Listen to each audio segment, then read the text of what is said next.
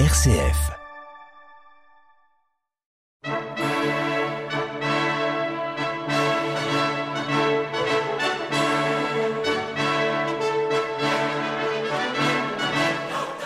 Charpentier ou philosophe, reine ou paysanne, pape ou bergère, ces hommes et ces femmes de toutes les époques et de toutes les nations ont agi pour le bien de l'humanité et pour la plus grande gloire de Dieu.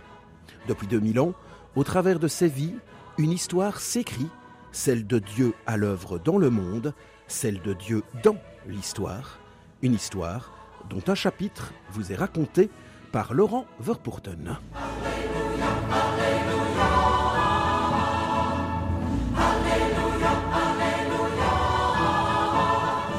Aujourd'hui, Gianna Beretta Molla, mère de famille jusqu'au bout.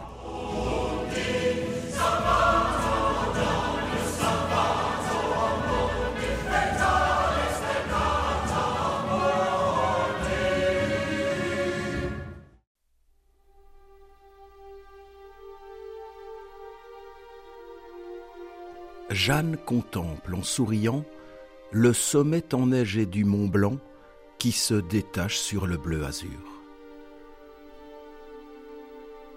Accoudée au balcon de son chalet de Courmayeur, elle embrasse du regard le Val d'Aoste, si riant en ce mois d'août 1961. La jeune femme s'étire. Quel bonheur de savourer ces moments de calme, alors que ses trois enfants dorment du sommeil du juste.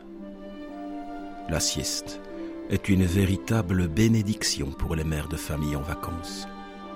Jeanne a des fourmis dans les jambes et, pour un peu, elle se précipiterait dans sa chambre, enfilerait un vieux pantalon, ses chaussures à crampons et partirait faire de l'escalade. Il suffirait de confier ces trois trésors à la jeune fille venue l'aider pour les vacances. Jeanne sourit. Pas question de prendre ce genre de risque, puisqu'elle attend son 4e enfant. Une ombre passe sur le visage serein de Gianna Beretta Molla.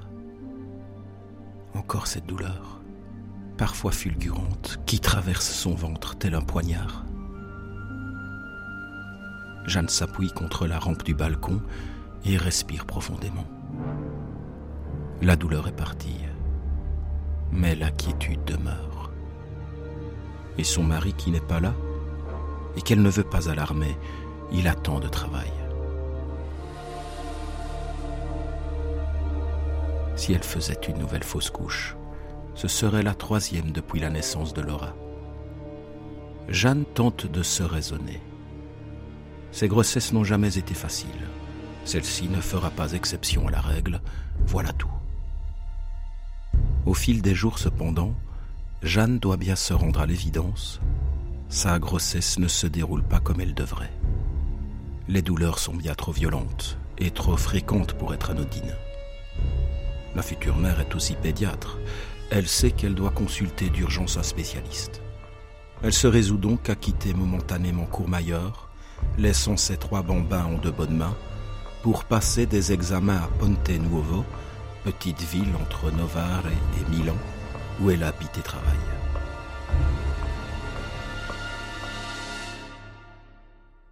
Tout au long du voyage, Jeanne prie. Elle prie pour ses enfants qu'elle a dû quitter précipitamment.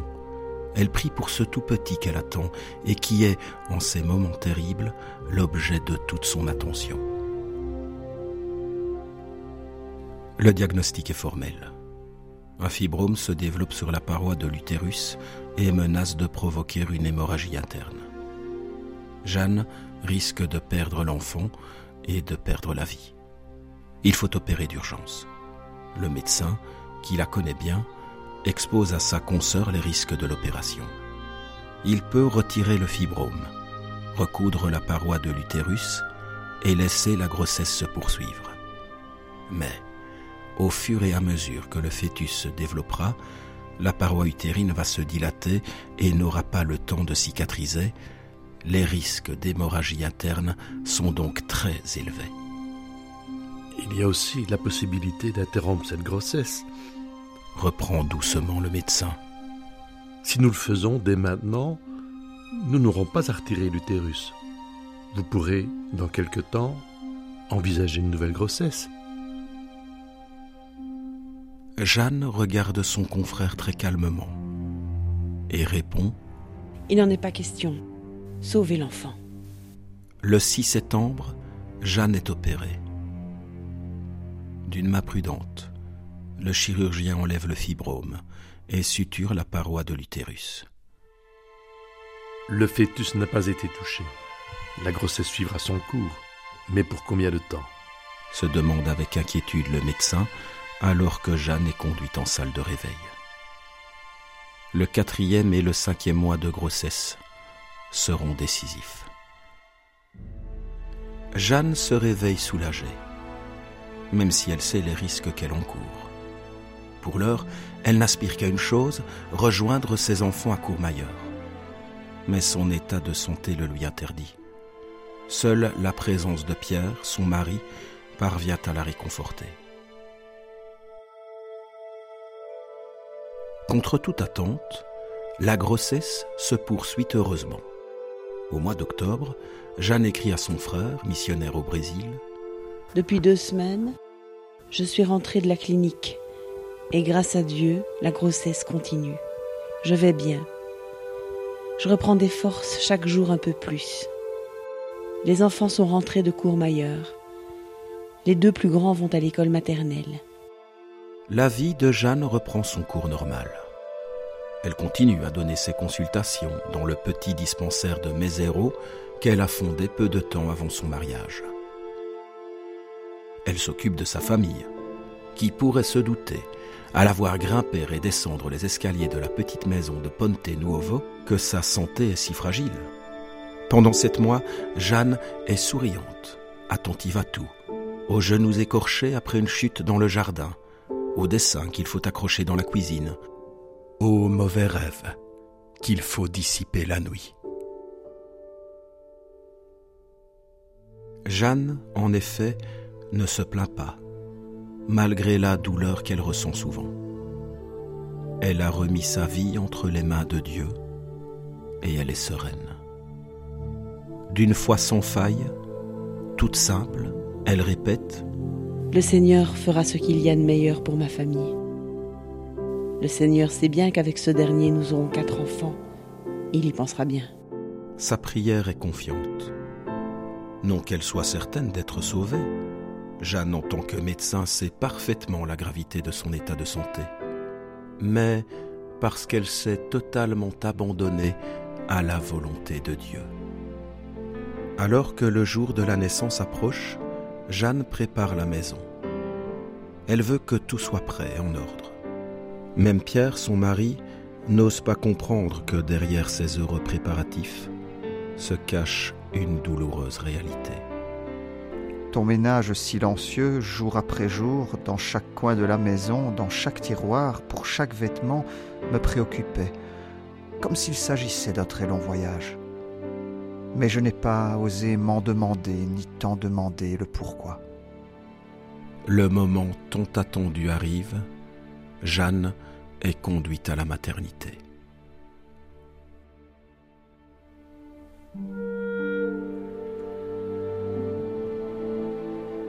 Elle se sent de plus en plus faible, et pour ne pas alarmer son mari, confie son angoisse à l'ami venu garder les enfants. Prie beaucoup parce que j'ai peur. Prie pour que je sache accomplir la volonté de Dieu. En ces heures terribles, Jeanne croit perdre la sérénité des derniers mois.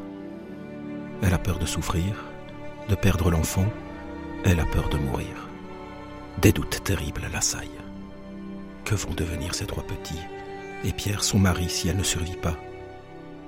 À une religieuse qui tente de la consoler, elle dit : « Vous, ma sœur, vous ne savez pas ce que c'est qu'être mère. » Mais, peu à peu, elle retrouve son calme. La présence silencieuse de Pierre, qui a toujours accepté sa décision, même si parfois il ne parvenait plus à comprendre, l'apaise. Jeanne prie et, de nouveau, s'abandonne. La situation n'est pas brillante. on doit lui faire une césarienne. Le bébé, une belle petite fille en parfaite santé, vient au monde la veille de Pâques.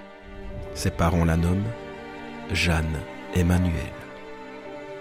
Jeanne lutte alors de toutes ses forces pour rester en vie et accepte tous les traitements dans l'espoir d'être sauvée. C'est pourtant le début d'une lente agonie, une péritonite septique s'est déclarée. Jeanne, affaiblie par sa grossesse, ne réagit pas au traitement. Sa sœur Virginie, religieuse en Inde, a obtenu l'autorisation de sa supérieure de rentrer en Italie. Enfin tu es là. Si tu savais, Virginie, combien on souffre de devoir mourir en laissant des enfants bien petits. Jeanne lui confie ses enfants et la supplie de rester en Italie. La fin est proche. Épuisée, elle se tourne vers son mari et murmure « Pierre, porte-moi à la maison. Ne me laisse pas ici. » Il n'y a plus rien à faire. Pierre la ramène dans la petite maison de Ponte Nuovo et la porte dans leur chambre. À 8h du matin, le 28 avril 1962, Jeanne s'éteint doucement.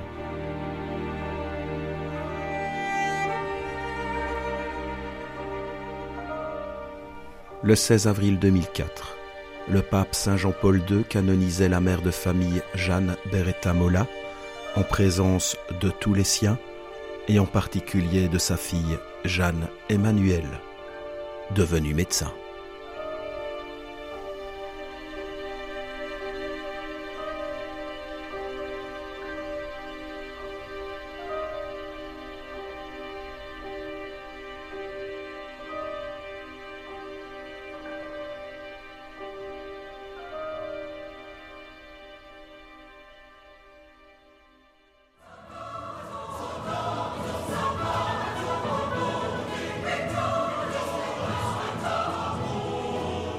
C'était Dieu dans l'histoire, consacré aujourd'hui à Gianna Beretta Molla, sainte Jeanne Beretta Molla, née en 1922 et décédée le 28 avril 1962. Cette femme médecin italienne, reconnue comme sainte par l'Église catholique, elle est fêtée le 28 avril, mourut d'une tumeur à l'utérus parce qu'elle refusa les soins qui auraient entraîné la mort de l'enfant qu'elle portait.